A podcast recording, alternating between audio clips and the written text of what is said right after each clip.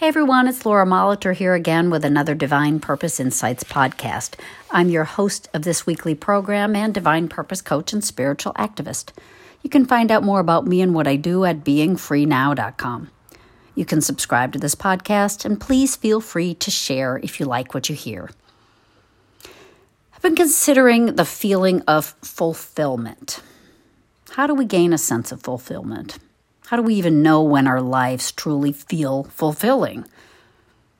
I wonder if fulfillment is more available than it might seem to us.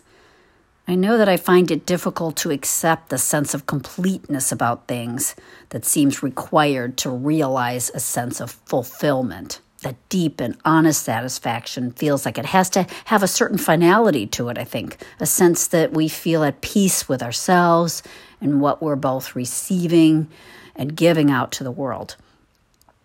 Maybe that's just me having a more idealistic approach uh, to things and not being more alive to the fulfillment that doesn't require a complete closure and absolute contentment. I think a feeling of fulfillment may be closer than we think. It's not about grand aspirations coming to fruition, it's about one small job accomplished or even one larger job not finished, but the spirit behind it being right, the motive good, the effort the very best it could be. The word fulfillment can seem like one of those grand and elusive feelings like heaven and paradise and bliss and peace. But I got to thinking about how the word is used in business, the word fulfillment. The fulfillment of an order is the processing and delivering of the order. We got the package. That's the contract, the promise fulfilled. So it's about a sense of meeting our daily requirements. We can remember that as we go about our days, we're fulfilling the activities of the day. This is fulfillment, and it can feel gratifying and satisfying to us when we recognize that each day's demands are plenty and meeting them to the best of our capacity is worthy of our awareness and gratitude. And this sense of contentment at the end of each day can be even more real and healing when we bring into our tasks the motive of helpfulness, a feeling of love, a spirit of collaboration, a sharing of kindness or humble wisdom. The right spirit utilized does bring a feeling of fulfillment one that we can have hourly, not just at the end of some project or when some career goal is achieved or when we have the perfect income or relationship. Fulfillment comes when we take God's purpose for us to express His qualities and fulfill His promise through the way we live our lives. When we deliver on those qualities, we fulfilled His plan. And knowing this, I think we can feel that sense of fulfillment within. It isn't about a human goal being met, but about the right spirit, the satisfying sense of goodness and kindness, and even order and creativity and joy being expressed without qualification in the moment in which we're doing it. And I think that, and I, have probably said this before, even that sense that we have to feel a finality, a conclusiveness, a perfect wrap up, and a sense of completeness in our lives brings with it a sense of end. And do we want to end? No, we want to live. And living may be about fulfilling the desires of the heart, but this isn't some pie in the sky grand final ideal.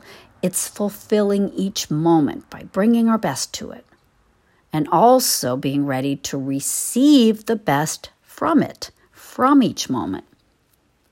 The Bible tells us that the fulfillment of the law the divine law is love. It seems that with love comes fulfillment because we're realizing our part of that promise. With love, we feel a sense of contentment within, whether we've achieved some human goal or not. We feel fulfilled not in the accomplishment of that goal, but in the pursuing of it. We're feeling the gift of doing that loving which is in itself a feeling of well being, of contentment, of rightness with ourselves and with God and with the world. And this isn't to say we shouldn't be pursuing some aspirations that feel like they bring out the best in us and that we feel really led to do. But when we see ourselves as already full, complete, then we're expressing that fullness each day, not trying to gain it. We aren't working from a place of emptiness, but from a place of fullness. And that's always better. I mean, a car is certainly going to get there faster when it's full of gas or electricity or whatever powers it up. We start with that fullness, knowing also that its source isn't personal. God made us as complete and right to begin with. So we have so much already to offer. And can, we can let that reveal itself in each day. There's a sense of contentment because we're not striving to get somewhere, but living each moment with what we do have and being open to the discovery of what else God wants to show us.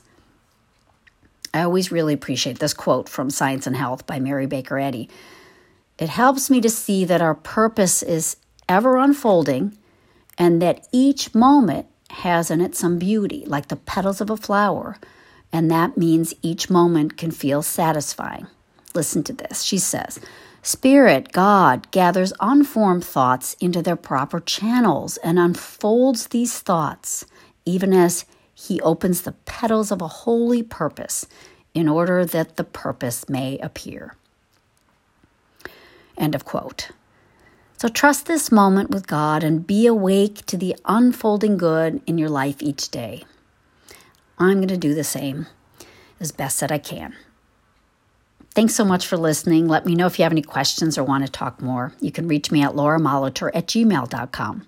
Have a great weekend, and we'll see you next week.